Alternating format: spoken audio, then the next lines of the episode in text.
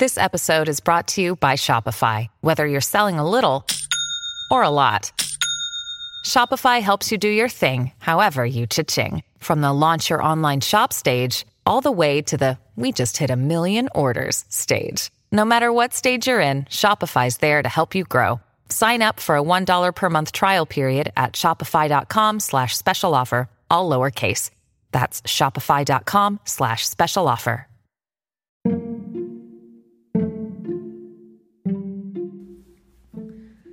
さんこんにちはこのポッキャストでは海外在住30年になるまーちゃんがいろいろいてよしをモットーに日々の気づきや人間関係をシェアしています Happy Memorial Weekend! Today I want to take time to honor the military men and women who served this country and died. Um, having a military is a big part of this country, and it is not just the people who serve this country, but their family. How they struggle every day with a family member passing or just being far away from that family member. Um, I thank you to the people who are serving, serving this country right now and their families. 皆さんこんにちはいかがお過ごしでしょうかと今日は冒頭でも言ったんですけれども Memorial Day といってアメリカの祝日なんですねでミミリタリーってあの軍隊なんですけれどもに入ってあの戦争とか勤務中とかに亡くなった方とその家族にこう敬意を払う日で親戚であの亡くなった方とか家族で亡くなった方のお墓参りをしたりとかする人が多い日なんですね。で私の周りには軍に入っている人がちょっといないしあの亡くなった方とかが周りにいないのでこうお墓参りっていうのが別にないんですけれどもあの家族がねやっぱりしばらく離れ離れになって暮らしたりとかあのやっぱり戦地にいてる人とかはねすごく危険が伴うお仕事なのでこう家族の悲しみとかねあの亡くなった時の辛さっていうのはやっぱり私の想像を超えるんですね。でやっぱりニュースでもそういうのを取り上げられててよくあの亡くなった方のストーリーとかこうこういうお父さんだったとかあの本当に小さい子供を残してあの軍隊に入ってたが入って戦争に行ったためにこう亡くなったとかそういう記事はたくさんあるんですね。でそういうのをあの読むたびにこう一人一人そのね、人が生きていた価値を表す記事とかあのそういうのを目にするとね本当に胸が痛くなるんですけどあのそれに対してこうアメリカの持つ軍に対しての考えだったりまあね世界的にも大きな組織ですよねアメリカ軍って。でまあ私たちの税金の本当にすごい大きなパーセンテージがこう軍に行っていることも確かなんですね。で個人的にはねあのまあ、もっともうちょっと軍隊へのあの税金への使い方を減らしてちょっと公立とかの教育制度とかのあのサポートにお金をってあの思うんですけれども、まあ、それとは別に大きなね本当に国なのでこう軍隊が弱かったらとかうんなんかそれで弱めたらとか小さくし規模を小さくしたらどんなことになるのかなっていうのもまあ、確かにもうすごい大きな問題だと思うのでいろいろやっぱり考えることが多くなるなって思うんですね。で軍隊とか軍をサポートする家族はもう本当にアメリカの文化の中にあることなんですね。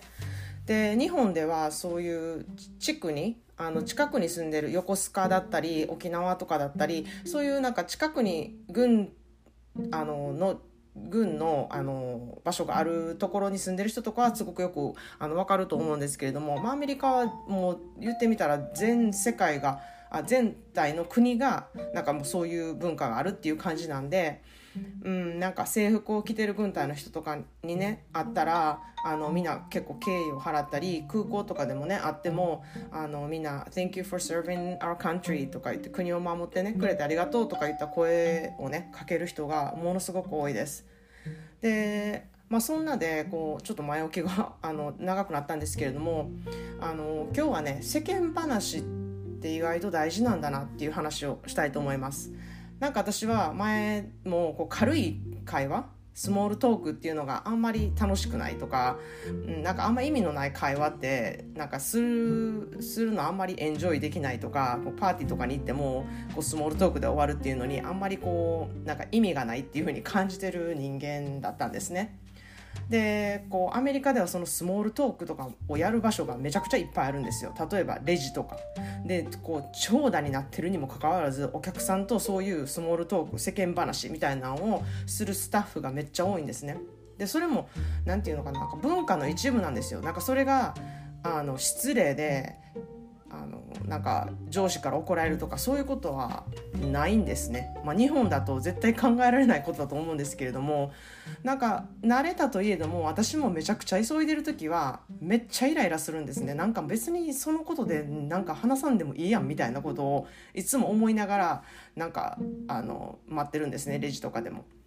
なんかその辺はなんか関西魂のイラチが大発揮してるなっていう感じはするんですけれども。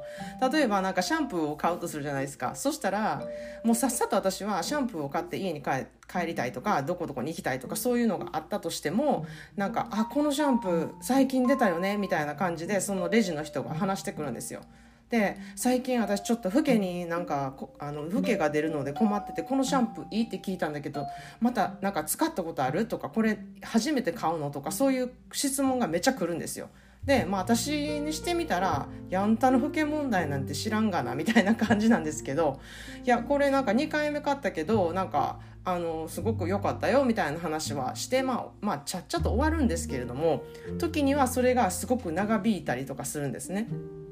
でなんかそういうところはちょっと大阪のおばちゃんに似てるなっていう気もすごくするんですよ。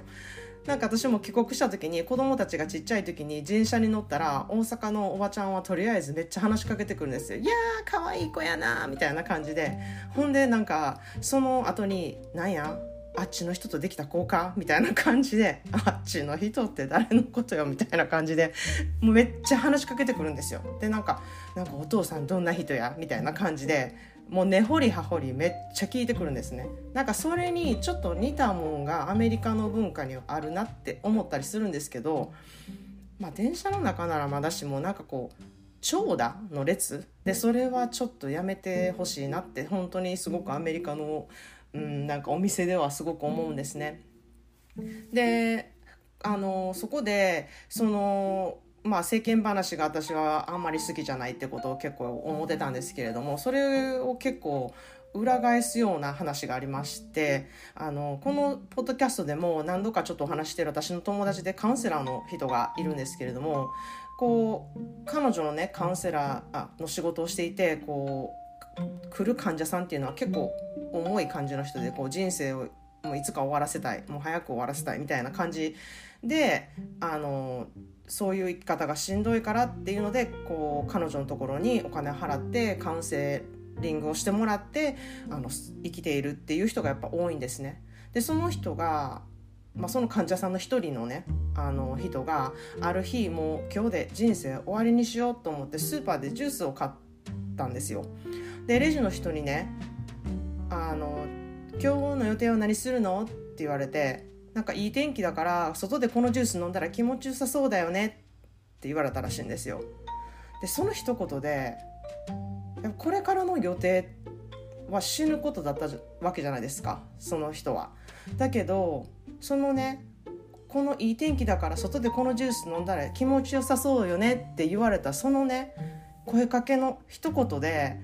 これからの予定あ外でジュース飲んでみようみたいなそういう希望が持てたんですよ。で彼女は外でジュースを飲んでうんなんかまた生きようって思ったんですね。でそのうんなんかそういう話を聞いてそのカウンセラーのね私の友達は私みたいにお金を頂いてねこういうね生きる希望とかを渡せるこう仕事をねしていても結局はどこでどういうきっかけで人が生きる希望を持つかわからないのよっていう話を私にしてくれたんですよ。それがめちゃくちゃパワフルで、すごい私には衝撃的だったんですね。特に世間話やめてよって思ってる私には。で、本当に世間話でね、救われることってやっぱりあると思うんですよ。独特な距離感じゃないですか。相手は別に自分のことを知らないし。ででもだから言われてあの意味のあることってあると思うんですよね全然知らない人から声かけられたこととか全然知らないからあのちょっと言われたことが頭に残ってるとかだからそのさっきのミリタリーのねあの軍隊のね家族の話じゃないですけれどもみんな何を思ってどんな傷をね負ってねどんなことにストレスを感じて心に穴がねぽっかり開いて生きているかわからないじゃないですか。みんながみんなバラ色の人生を毎日歩んでいるわけじゃないし自分だけが毎日不幸のどん底ではないのも本当になんか日々あの誰に対してもこう対する言葉とか態度をちょっと考えることでその会う人会う人にどういうふうに影響があるかわからないなってすごく思ったんですよ。でやっぱりだからそういう時にどんな時でもちょっと自分のね心境をこう客観視して親切であることを選択することってとても大事だなってこの話をね聞いて思ったんですよ。例えばもし私がレジでねめちゃイライラしててねなんか世間話とかちょっとやめてくれないとかいう苦情を出したとするじゃないですか。そしたらなんかもしかしたら救われるはずの人が救われなかったかもしれないしその苦情を言うことでそのレジの人が心を痛めるかもしれないじゃないですか。でもしかしたらそれを聞いたマネージャーの人もなんかあもう世間話はやめるっていうルールにしようっていう風になるかもしれないじゃないですか。なんかその人の言葉ってやっぱりすごくこうパワフルで大きいから